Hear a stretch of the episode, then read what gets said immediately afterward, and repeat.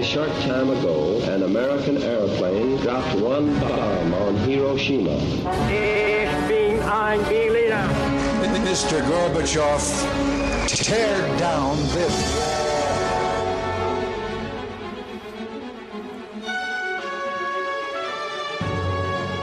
The American people, I think, is good people. They are. They have not to charge with the guilty of all the lies.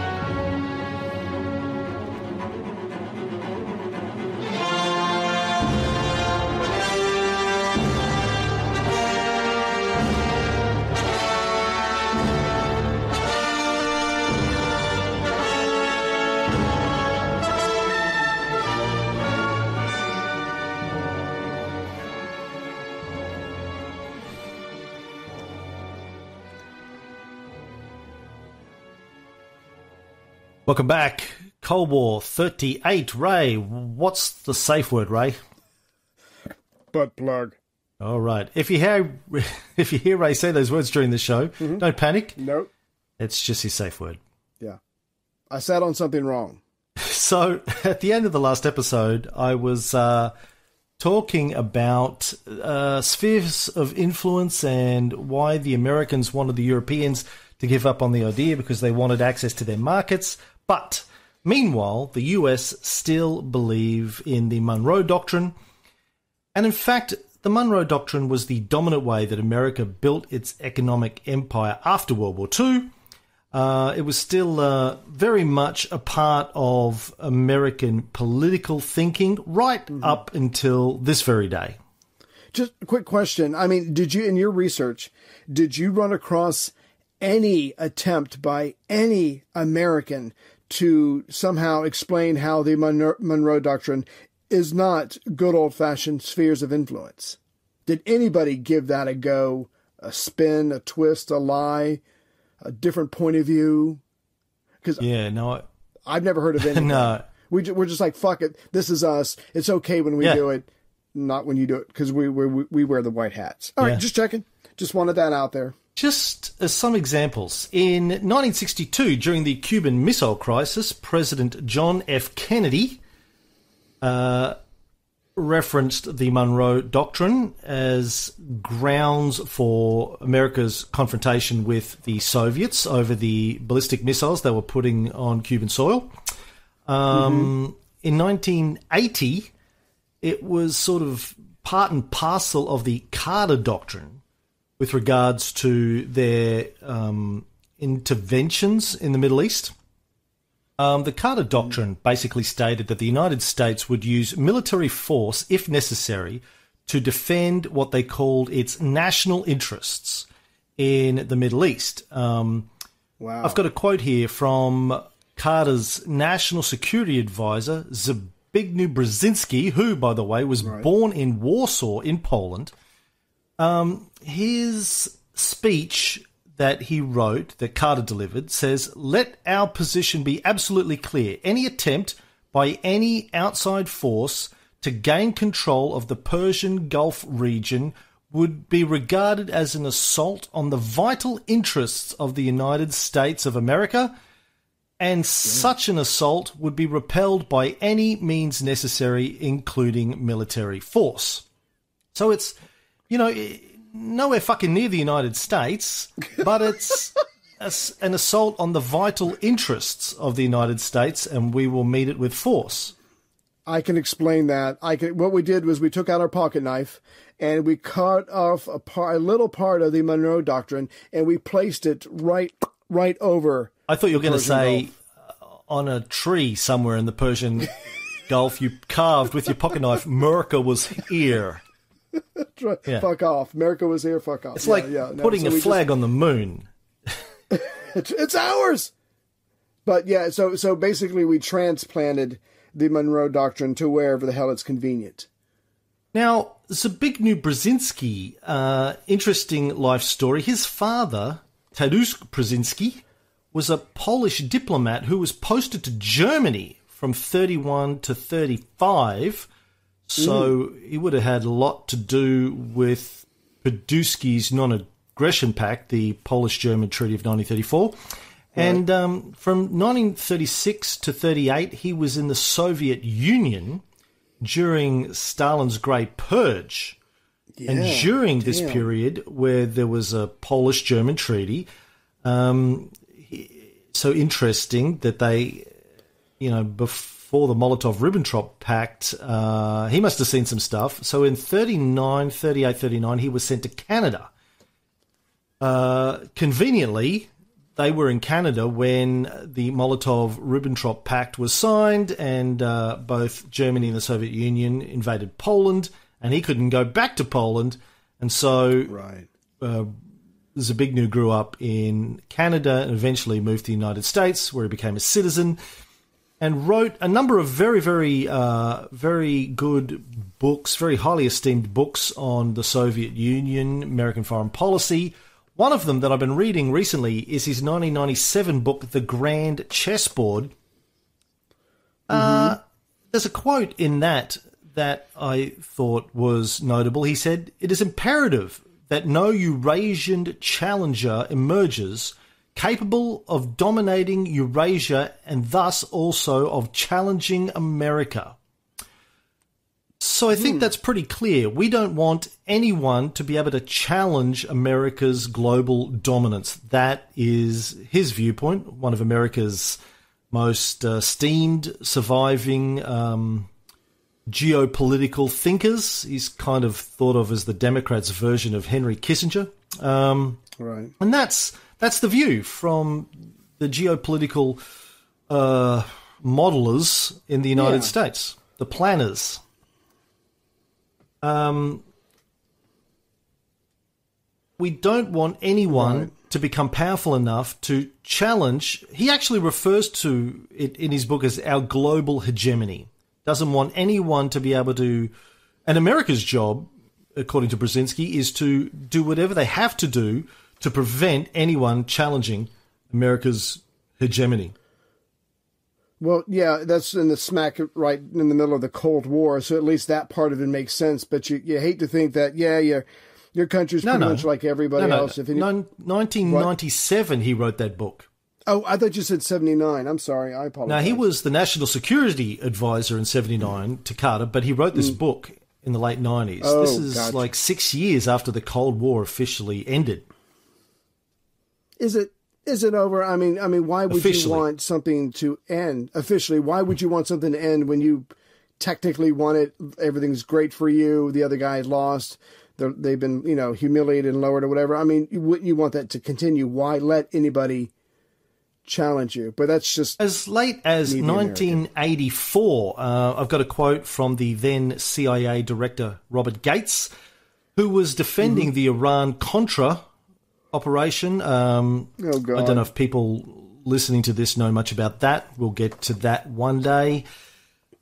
But uh, he was, um, you know, supporting the US's illegal intervention in Nicaragua, and he said to not do that would be totally to abandon the Monroe Doctrine. So as late as '84, you have the CIA director quoting the Monroe Doctrine as being a critical piece of American foreign policy.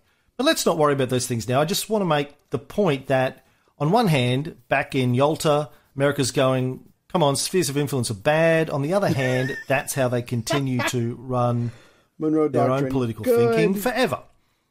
Um, but they're still hoping they can convince the Soviets and the British to give up the idea. But even giving, uh, even heading into Yalta, they knew that the Soviets and the British had signed the naughty document, as Churchill called it, the percentages agreement with regards to the division of influence in the Balkans and Greece.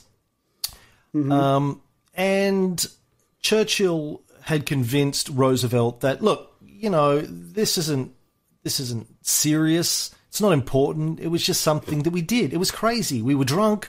Um, don't worry about it. It's only Right. during the war. You know, after the war, oh man, like we're going to tear that shit up. Uh, but uh, yeah, but I don't think It meant nothing to me. Yeah. it was just it was a thing. It was a crazy war fling. Summertime Summer- love. Yeah, exactly. Romance. dum dum dum da da da. Yeah. So, um, Right but at Yalta, Stalin wanted to get the agreement of the other two that Russia would be able to maintain the territorial arrangements that he agreed to with Hitler back in 39 with the Molotov-Ribbentrop Pact. As we've said many times, um, his main goal were to develop a buffer zone of friendly states around the Soviet border, a cordon sanitaire. He wanted reparations and also wanted what Russian leaders have wanted for centuries access to a warm water port. Now, I'm not sure, Ray, that I fully understood in the past why that was so important, but I did some research on it, and you're a World War mm-hmm. II expert. You're the world's leading World War II expert or, or authority. Can you explain to the listeners why a warm water port was important to the Russians then as now? Well, you've seen people, you know, go taking a swim or a jump in the frozen and frozen ponds and frozen lakes and stuff like that. That's fun, but occasionally you want warm water to swim in. I think I'm wrong. Anyway, so it's all about trade. It's about having access uh, to like like you said this on every podcast we've ever done. It's all about commerce. It's all about trade. It's all about money because money gets you power. So uh, I see the Russians have what they have Archangel, and then they have something near um, Leningrad, uh, another, but the cold water ports where everything freezes up. Uh, they have to have warm water ports. They need to be able to go through the Black Sea, through the Dardanelles. They have to be able to uh, to get things out. They have to have access where they can use shipping all year long, and and they just need access to that. And the czars had been obsessed with the Dardanelles for years, if not for generations. And Stalin, obviously taken over power, was uh, picking up the mantle from the czars, and he was going to go after pretty much everything that they'd ever wanted. This was something that Russia, as a power, obsessed with. And uh, I'm sure there's more to it than that, but yeah, you have to have warm water ports. You can't have your ports frozen over for half of the year and expect to e- economically compete with everybody else. No, that's a good um, that's a good explanation. But if, with your permission, I'll go Please. into a little bit more detail. Good overview, though, mate. Well done. Now, a warm water port, as Ray explained, is one where the water doesn't freeze in winter and they're available all year round. Let it go, let it go. I'm letting go. Good. That's good philosophy. While I kick you in the balls. Um, do you need to say butt plug yet? butt plug. No, go ahead. And Russia was one was really the only major economy that doesn't have one. Well, they have one kind of, but they really needed more to have a well-rounded uh, economy, like say the United States. Now, going as far back as Peter the Great, this is something that has been important to the Russian nation. Peter the Great was the ruler of a landlocked nation. The Baltic is practically a Swedish lake. The Black Sea belonged entirely to the Turks, whilst at the same time the British had access, free access to all of the oceans and, and seas at that stage. The world's mightiest navy, they're an island, they could go wherever they want to go. France uh, had an entire coastline that faced the Atlantic and and had con- uh, controlled 1,400 miles of the Mediterranean. Um, Spain obviously was a, has a major sea power for a long time. Germany uh, had the North Sea Canal, which had an outlet into the ocean. Um, the United States, of course, has two oceans, one on either side uh, that it has free access to. Uh, Japan, like Britain and Ireland, has ocean all around it. It can have ports, it can get out. But Russia was landlocked and ice locked for a large part of the year. Vladivostok, which became a port, I think, around 1860, is ice locked for something like four months mm. of the year. And it's situated across from the Sea of Japan, so, you know, when they can get out, they have to deal with the Japanese who have the ability to make it difficult. Even Port Arthur, which is their other major port down further south, um, is 4,400 miles by the shortest railway route from Moscow. So, not the most you know, effective place to have a port. Uh, in the north, Russia is virtually frozen in winter. In the west, Europe blocks their entry to the Atlantic Ocean and the Mediterranean. In the south, they've got to get through Iran, Afghanistan, Pakistan in order to get to the Arabian Sea. And then in the east, they've got China and Korea separating them from the South China Sea. So it's a major issue for Russia, has always been a major issue in terms of their ability to trade. As a major economy, their ability to get ships today, still, the major way that global trade trade happens is, I think we talked about on Cuba episodes, is via the sea, sea voyages, and it's also, you know, for sea communications, it's important, particularly back in the old days before telegraphs and wires and internets um, and satellites. So it's it, the the need that Stalin had for a warm water port wasn't about global domination. This is just about being able to trade on an even footing with these other major economies to have access to a warm water port all year round. And to be able to do that uh, through alliances, treaties, negotiations, if you can, and if you can't, through occupation and military force. It's uh, it's a issue of life or death, as he in fact says, and we'll have a quote from him later on to that extent. And I think it's important for people to understand how important that is, because if you don't, if you haven't thought about that in depth, like I honestly hadn't, then you go, well, a water port, warm water port, Right. what the fuck? Go for a nice swim, as you said. Your initial analysis, which was which was the amount of depth that I've come to expect from Uh, the Harris.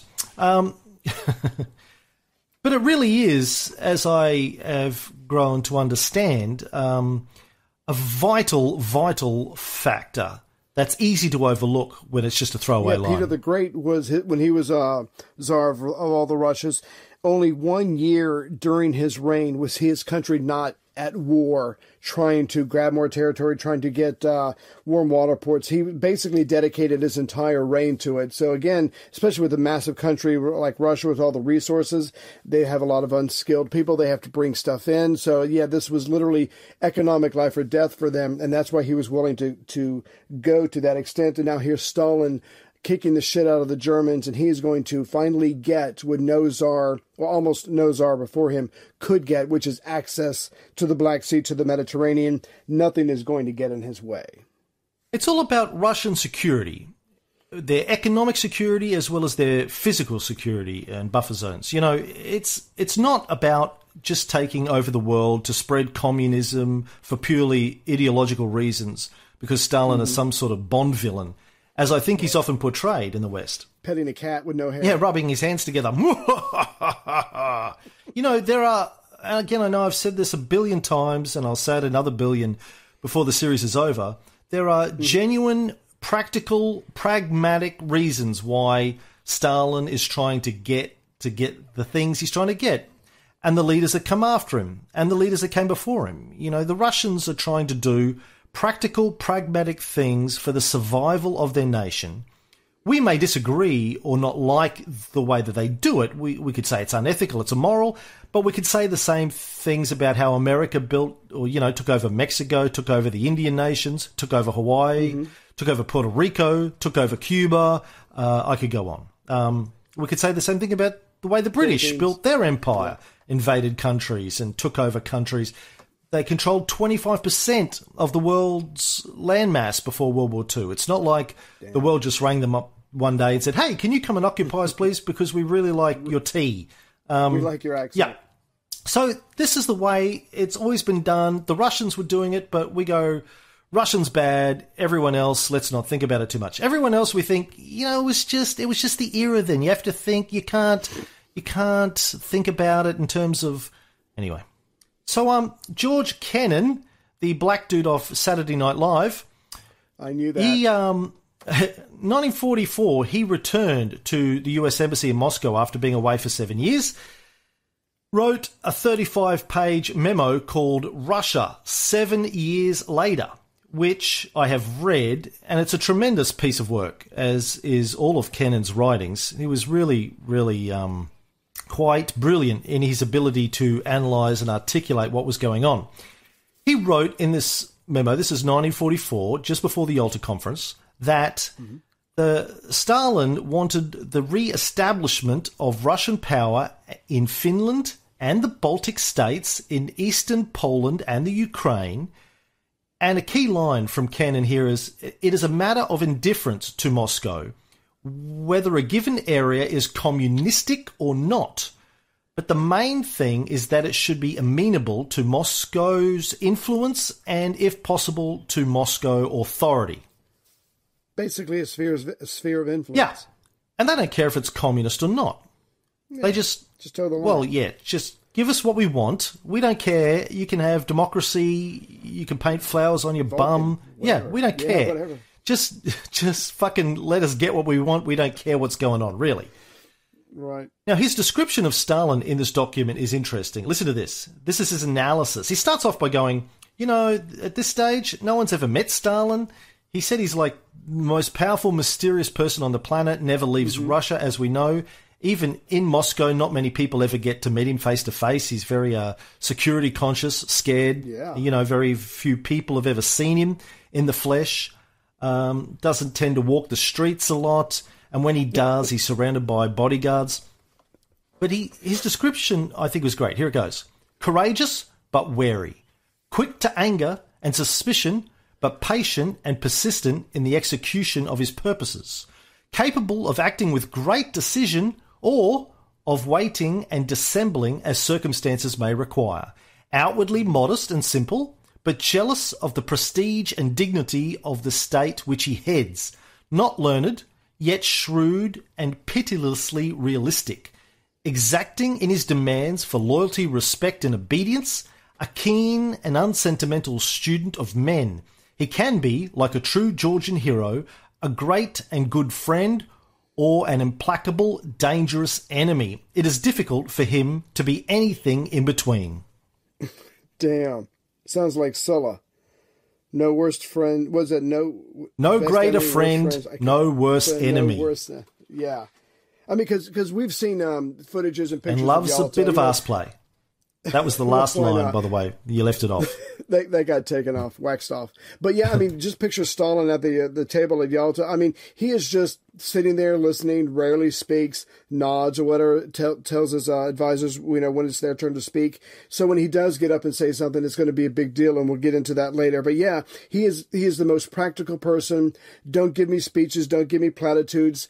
I don't, you know, what's that famous saying? How many um, divisions does the Pope have, or whatever, something like that. For him, it's all about reality, about practicality, and uh, what's the reality on the ground, and that that's the person they're all dealing with. And these guys are Western educated, and they're you know, uh, political philosophy is important to them and what's right and the, the good of mankind and all that stuff. Sounds like fuck that. Germany's attacked us twice in 30 years. Let's talk it. Let's get it down to brass tacks. And that's what they're going to be up against. And that's what we're going to talk about later. Uh, in 1944, Ivan Maysky, who we've talked about before, wrote a memo for Stalin and Molotov, etc., with his thoughts on what their aim should be with regarding dominating Europe after the war. Do you want to talk a bit about that? A Bit about that? Um, which which part is this? Is is this the part where they don't even mention Poland? um, yes. Well, I just thought it was interesting because they bring they bring Minsky back, and I think we uh, how much I can't remember we covered, but after Molotov took over for him, you know, Minsky was um, pushed to the side, but he comes back and he's working for Molotov, and when he writes something, pretty much only Molotov and um, and Stalin can read it. But basically, when they're coming to Yalta, they, he's got his position papers on all these different subjects, but there is nothing about Poland in there, even though everybody's ready to talk about it. Everybody's on, you know, on uh, pins and needles about what, what's going to be decided about Poland. To Stalin, this is not even something that's worth talking about because he, back in 44, has already decided Poland will be ours. Poland will be Russian controlled. It will be communist. And so they can bring it up, but we're pretty much just going to slap it away. And so they had to pretty much figure out a way to let the Western powers know that this was a non a non-issue, but at the same time, still to be able to work with them on so many other issues. This memo that I mentioned that Maisky wrote back in January of 44, so like a year and a bit before Yalta, basically suggested that they signed 20 year mutual assistance treaties with Romania, Yugoslavia, Bulgaria, and Greece, like the one they'd already signed with the Czechs in 1943, which would give them a legitimate reason to have Soviet presence in each region so that was his suggestion, not invading, not uh, enforcing a communist uh, party across Eastern Europe in Greece, but a mutual assistance treaty. That was mm suggestion. He even said, look, if the British don't like it, invite them to be a signatory to the agreement. That's mm. all right. Bring them in. It's okay. We've got nothing to hide from the British here. We just want to have treaties with right. all of these uh, countries that say, you know, if, if we get attacked, we'll support you and vice versa. Um, I think that's really interesting because so that's how Soviet leadership were thinking. They were doing some of their modeling uh, as late as 1944 when it was obvious, you know, that they were going, going to win and they were going to have the largest land army in the world. Now their thinking about mutual assistance pacts is interesting. Yeah. Yes. I was just going to say the irony is almost like a miniature United Nations. It's all signed a treaty. We're all going to protect each other. And if somebody attacks one of us, they attack all of us, which is pretty much in some ways what the United Nations is about, which is stopping either a future war from happening or stopping an aggressor once war has broken out. So, like you said, they're just obsessed with security. The more the merrier. Bring them on, let them sign it, let's everybody be a part of this, and hopefully there will there will not be a war in the future 20, 30, 50 years from now. And he was trying to. He also suggested in this document that they try and strengthen their relationship with Iran and try and use that to get access to the Iranian ports on the Iranian Sea, which would in turn give them access to the Indian Ocean and the warm water ports, as I mentioned before. This essentially forms the basis of the percentages agreement that Churchill and Stalin worked out in October 1944. And you know, I thought it was interesting that when Roosevelt uh, got upset about the nature of the percentages agreement, this whole spheres of influence thing, Churchill himself used Latin America as a defense, saying he was just taking his lead from the Americans. so it's not Cameron, the commie here, who's going, yeah, but what about fucking right. Monroe Doctrine and Latin America? Winston motherfucking Churchill himself blue blood, blue blood yeah. imperialist Churchill said to Frankie, "Hey, go fuck yourself, hypocrite. You give up on the right. Monroe Doctrine, and we can talk. Otherwise, seriously, go fuck yourself." Yeah, I'm just doing over here what you did over That's there. Yeah, an yeah, actual yeah. quote. And it's the same with Stalin, right? Stalin was like, "Oh, you don't like it? We'll give up Hawaii. No, we'll shut the fuck up then. Get out of my face." Right. I mean, that is the reality of the situation here. America's hypocrisy telling the rest of the world to do one thing while they do the other thing. And of course, you know, that's not how America positions it to their people sure. and how Hollywood positions it. But Stalin and Churchill weren't dumb dumbs. They weren't about to take any shit during these meetings. And and just just going back to Poland for a second, I mean, if there's going to be no matter how slight, any allowance of spheres of influence, no matter how tiny, how can Poland not be under Soviet control? It's right next to them. It's the corridor to their country. So at the very least, if if, there, if any of it is allowed at all, how can the Western powers be shocked if Stalin's going to go, no, Poland's ours. We're going to control that from now on because we can't trust Poland to defend their own borders, much less defend ours. So if there's if there's if this is going to be tolerated at all, if we're going to do the status quo, how can you not think that Poland is going to be ours? Exactly. Uh, now, a little bit after Maisky wrote his uh, memo, Maxim Litvinov did his own memo. And I thought this is a good opportunity to talk a little bit about Litvinov. Around about the time that everyone was at Yalta, uh, an article was published under a pseudonym mm-hmm. in the Washington Post, maybe the New York Times, can't remember which, which basically talked about uh, security spheres instead of spheres of influence. Security spheres. And a copy of this was faxed, telegrammed, telegraphed, probably telegraphed, yeah, to e- emailed uh, to uh, Roosevelt Google Glasses, and uh, they, the Americans, uh, Department of State worked out somehow that this was written by Litvinov. I don't know how they worked that out, but it was a way of trying to influence the debate in the US by positioning the Russian thinking on what should happen after World War II. And um, I thought it was a good opportunity to talk a little bit about Litvinov because I don't think we've done a bio on him. He was um, Molotov's predecessor as the top commissar for foreign affairs, but at this point he was only the deputy commissar for foreign affairs. He'd been demoted in 1939. Why, Ray? Um, he was slightly Jewish. Yeah, slightly Jewish, yes. Uh, born into a Lithuanian Jewish banking family as Meir Henoch Wallach Finkelstein in 1876. Yes, he was a Jew, and the whole thing about having Jews negotiating a pact with Hitler, Not. yeah, not not going to work. Yeah. Well, and the other thing was that he was um he had spent time in the West. He spoke English, obviously. I, I, he might have spoken another language. I'm not sure, but even to a certain degree, because of that background, Stalin didn't trust him. So between not being able to negotiate with the uh, with the Nazis and also having all this Western influence, his background, he, uh, Stalin wasn't a big fan. So it was time for him to move aside for someone more um, suitable to to talk to the Nazis. I'm not sure about him not trusting him. Uh, I don't know. Okay. Did you find evidence of that, or are you I- just no, making no, that up? I read that. Shit. So I read that. Some one of the books is just that big. Oh, Oh, it's the Trump defense. I see. someone told me. Someone told me that. I don't know. Someone told me that. I don't know. I read it somewhere. No, I can't. I honestly can't remember where. I apologize. Ah, that's all right. I don't know. You might be right, but um, I- I'll get to Why that. Why don't we just um, fucking assume I'm right? God, that felt good. no, I'm sorry. Go ahead. track record, past experience? Ouch. Ouch. Yeah, That hurt. yeah. Here's another kick to the balls. Butt. I'm sorry. Go ahead. Um, Go ahead. So anyway, he wrote his own proposal, which was an ambitious kind of extension of Maisky's proposal.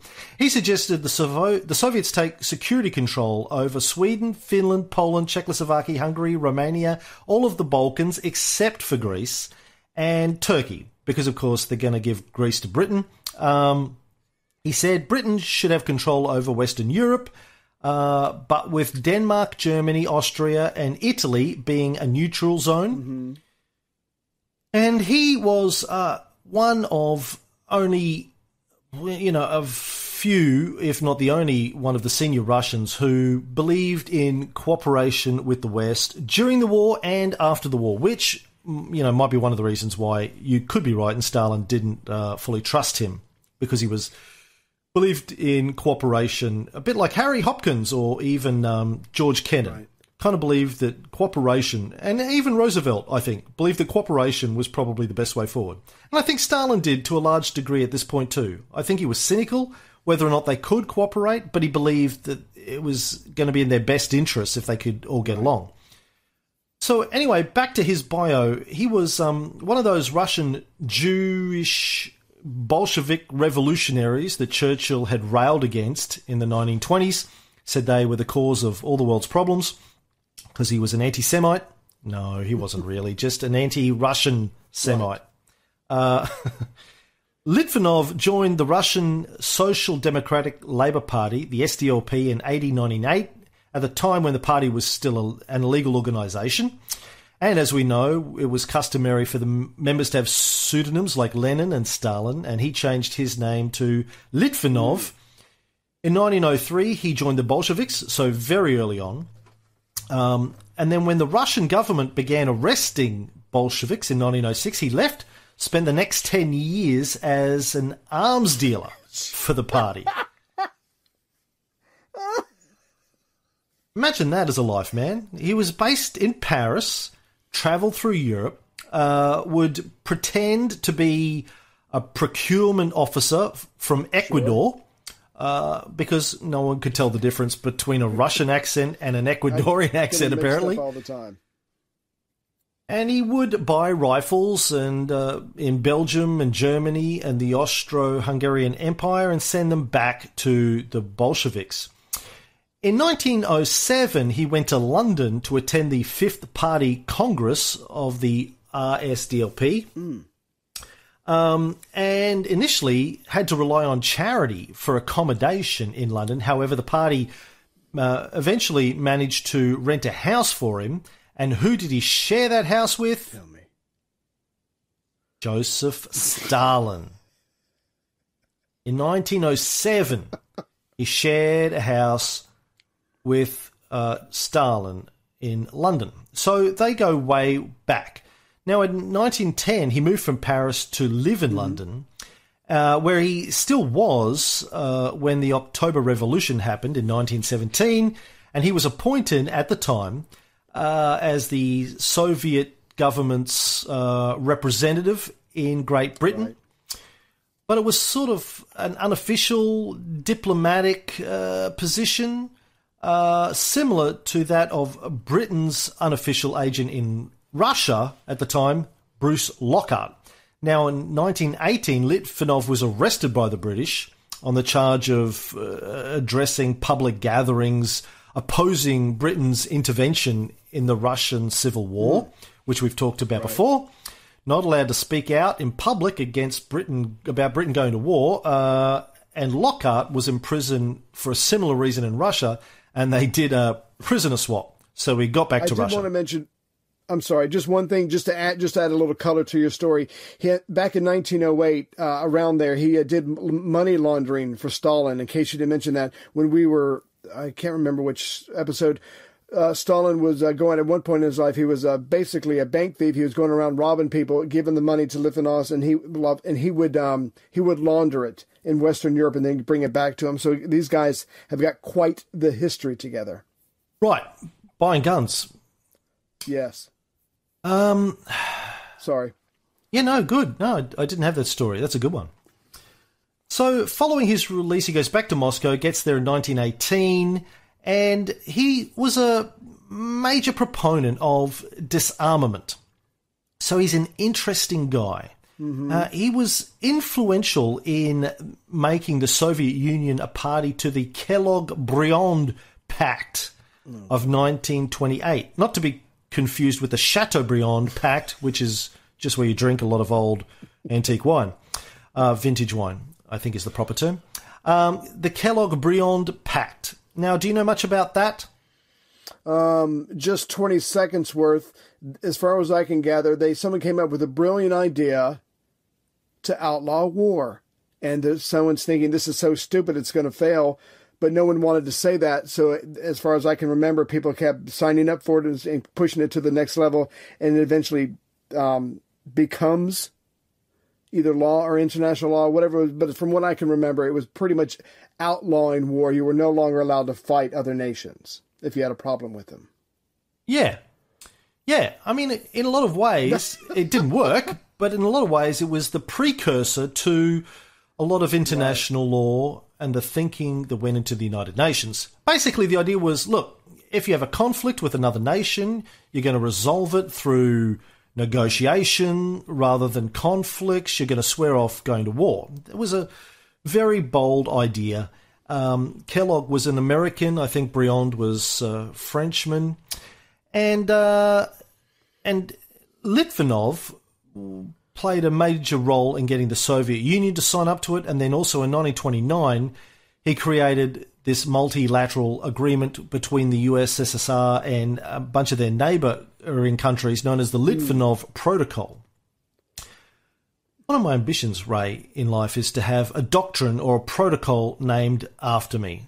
I won't be happy. I won't die happy, Ray, until I have the Riley doctrine. What would you like which- it to be about? Butt plugs?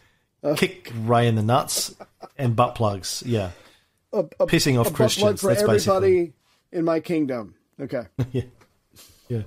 Don't use, Don't use it. Try- Just put it under your bed, just so it's there in case one night you know you're like, I just need a little extra kick over the edge. I know, butt plug. Uh,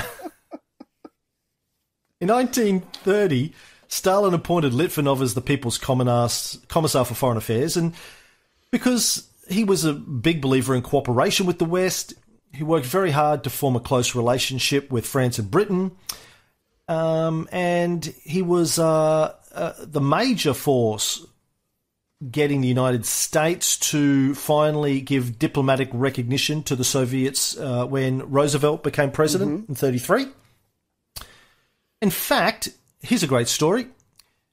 Frankie Roosevelt sent a goodwill ambassador to the Soviet Union after they signed this diplomatic recognition thing. And this guy and Litvinov became lifelong oh. friends. Who was the goodwill ambassador oh. that Frank sent? Um, Harriman, Kenny. I don't know. I'm going to play a clip of this person. Ready? All right.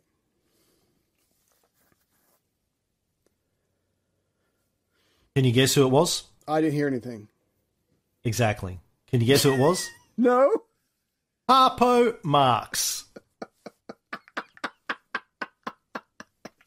I should have put some harp playing music in there or something.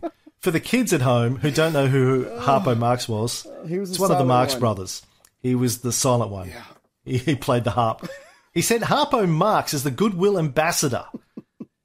Uh, they became lifelong friends, he and Litvinov. He, they even performed a routine on stage together. Wow. What the fuck, man? What was Roosevelt thinking? Was everyone else busy? Like, he gets down to the bottom of the list. He goes, Groucho Marx? No, Groucho's busy. He's our goodwill ambassador to Germany. uh, uh, who was the other one? I don't Yeah, know. Groucho, Harpo. Who was the Italian one? Um, God. Giuseppe. I have no idea making that up. Giuseppe. I have no idea. Groucho, Groucho, Harpo. Ah. Oh, bugging me. Oh. Google it, baby. Google it. I I am no, I can't I can't not know this. I love the Marx Brothers. I've seen all their films a million times. Chico. Chico. Chico. I want I want I want it to go on record that I came up with that before Wikipedia. You know how that works? Like you can't think of something and when you type the question into Wikipedia, all of a sudden your brain fucking wakes up. Brain doesn't like competition from Wikipedia, man, is what it is. The brain's like, oh shit, oh he's going Wikipedia. All right, everyone wake up. Everyone off your lunch break. We can't Chico. can't give in that easy, Chico. Um, now, Litvinov was also a big part of making sure the Soviets were accepted into the League of Nations, and he represented them there uh, from 34 to 38.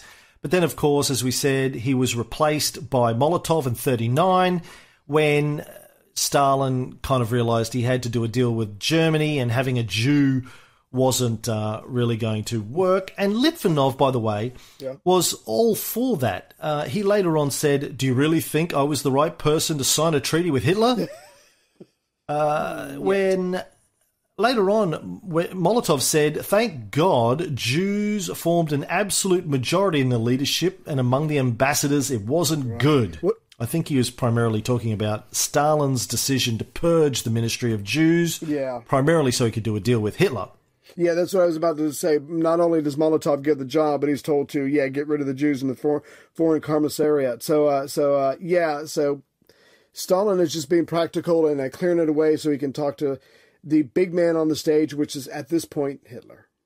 And after that, Litvinov was sent to Washington as the USSR's ambassador to the United States, and he died in 1951 when a truck collided with his car.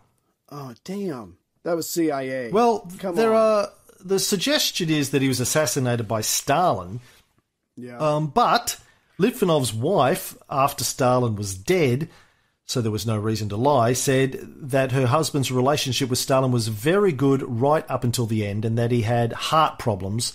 His daughter, uh, Litvinov's daughter, said that as well. I think so. The official cause of death was a heart attack, but um, he was known in the West as sort of disagreeing with the direction of the Soviets' post-war policy. He was a big believer in um, cooperation and everyone staying together, but as you and I know, and we'll talk about more as the series goes on, you can't blame all of Stalin's post war policy on Stalin. A lot of it had to do with America as well. Right.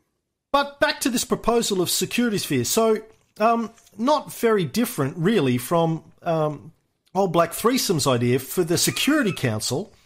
Uh, uh, this idea of security spheres, but his his recommendation to Stalin and Molotov was that they don't bring it up at Yalta, given the negative attitude of the American media to the idea, uh, which we know Black Threesome had fleshed it out and got shut down by Cordell Hull, and then Leo Pazzi took it over and flipped it on its head.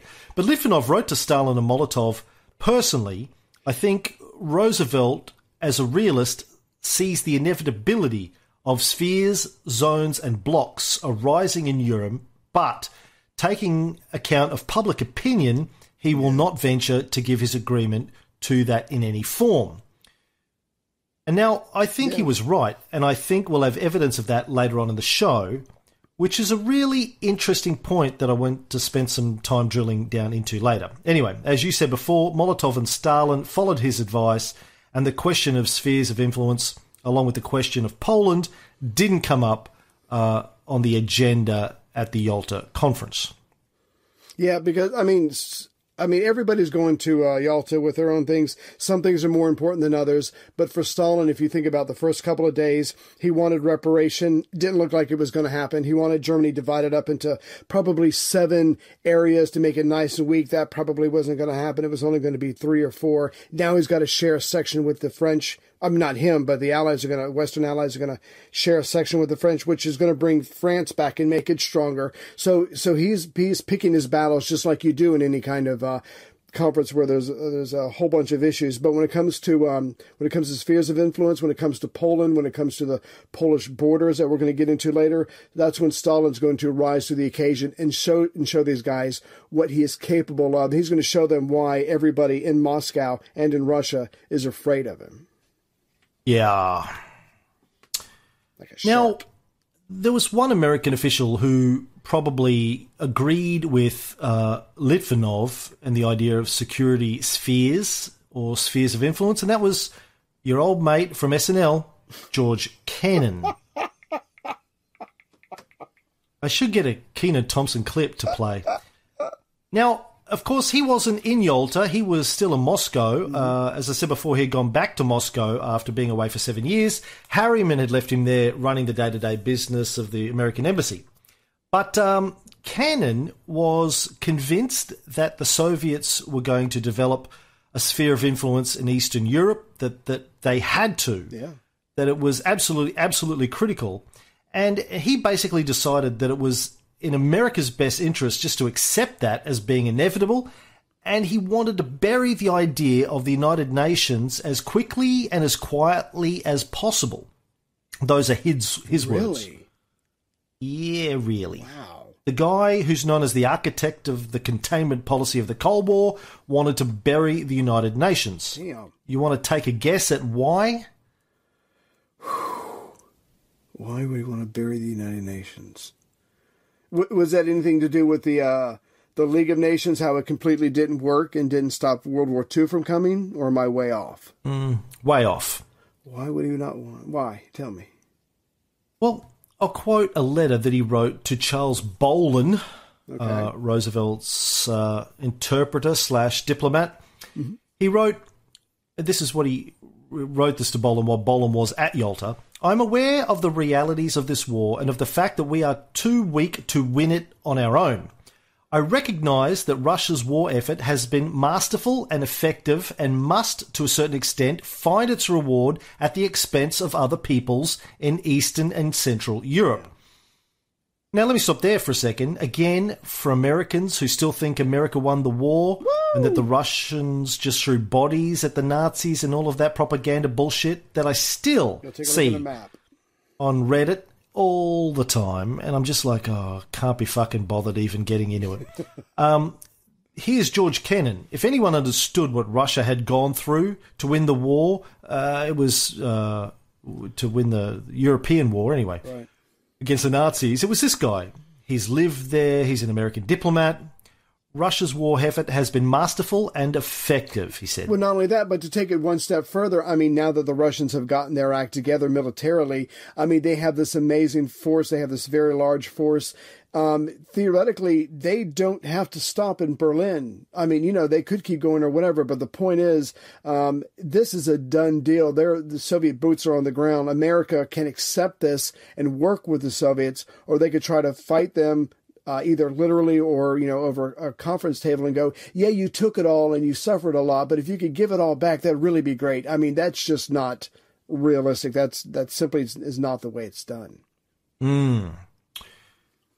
Back to Kennan's letter. But with all of this, I fail to see why we must associate ourselves with this political program so hostile to the interests of the Atlantic community as a whole, so dangerous to everything which we need to see preserved in Europe. Why could we not make a decent and definite compromise with them? Divide Europe, frankly, into spheres of influence, keep ourselves out of the Russian sphere, and keep the Russians out of ours.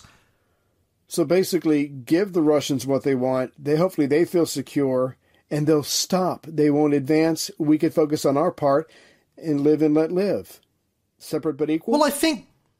Well, I, I think it's more about what he perceived as the moral dilemma. Mm-hmm.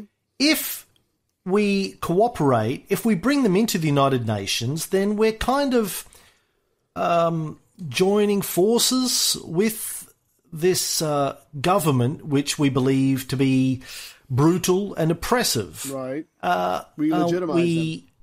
Exactly. Are we not legitimizing them by that? Wouldn't it be better to just divide the world up and say, look, you know, uh, it's my name is Paul and this is between you all. You stay on your side of the street, I'll stay on my side. Everybody's and, uh, happy. Well, except for the occupied now, people. Now, Bohlen wrote back to him foreign policy of that kind cannot be made in a democracy. Only totalitarian states can make and carry out such policies. Mm. Um, he also didn't think that international agreements would stop Soviet expansion. He wrote, either our pals intend to limit themselves or they don't. I submit, as the British say, that the answer is not yet clear. But what is clear is that the Soviet Union is here to stay as one of the major factors of the world. Quarrelling with them would be easy, but we can always come to that. Yeah, that's a good point. If, if we're going to fight them, let's let's talk first, and if we have to, then we'll fight him. Exactly. Um, and this was kind of the prevalent mood, I think, in the American delegation at Yalta. Roosevelt and his inner circle were prepared to pay a price for having a, some sort of an alliance, a friendship, an understanding Mm-hmm. with Stalin. They probably believed, like Bohlen, that there was always going to be an opportunity down the track to exercise other options if they needed to. But again, let's remember that America had their own plans for Europe after the war. Despite, as I've said many times, how it's presented in your American mm-hmm. histories, we know that the post-war period was seen as a as an historical opportunity for the US to dominate global trade, and the bigger the Soviet influence is in Eastern Europe, the harder it's going to be for the Americans to be able to trade. So their reasons for wanting to limit Soviet sphere of influence has as much, if not more, to do with economic factors than it does for giving a damn about democracy or or anything else. Yeah, because because when they all sit down at the table, I mean, there's there's certainly a, a fait accompli there. I mean, the the Polish people can want what they want, and the Ukrainians can want what they want, and, and that that's fine. But this is pretty much a done deal. What do, where do we go from now? And like you said, that one quote. I don't think the answer has been presented yet. They're all trying to think of what they're going to do about the border, about Poland, about future expansion. But I think they pro- some of them probably realized we don't know what the answer is going to be yet. But it's time to have Yalta anyway. So let's all sit down at the table and start talking to each other. And that brings us back brings us back to Poland. now, uh, Churchill later on in his memoir said Poland was discussed at sorry. Poland was discussed at no fewer than seven out of the eight plenary meetings of the Yalta Conference, and the British record contains an interchange on this topic of nearly 18,000 words between Stalin, Roosevelt, and myself. But Damn. Yeah. Seeing as we're nearly in an hour, I think we uh, leave it there and we'll get into the rest of the Poland discussion in episode 39. Hey, Ray, you didn't have to use the butt plug uh, safe word once, man. I think that, that was a good one. Yeah, I was using my thumb. Oh, you meant as a metaphor. Oh shit. I was just I'm not quite sure you know how a safe word works, Ray. Or a butt plug. I'll teach you that when you come here. Deal.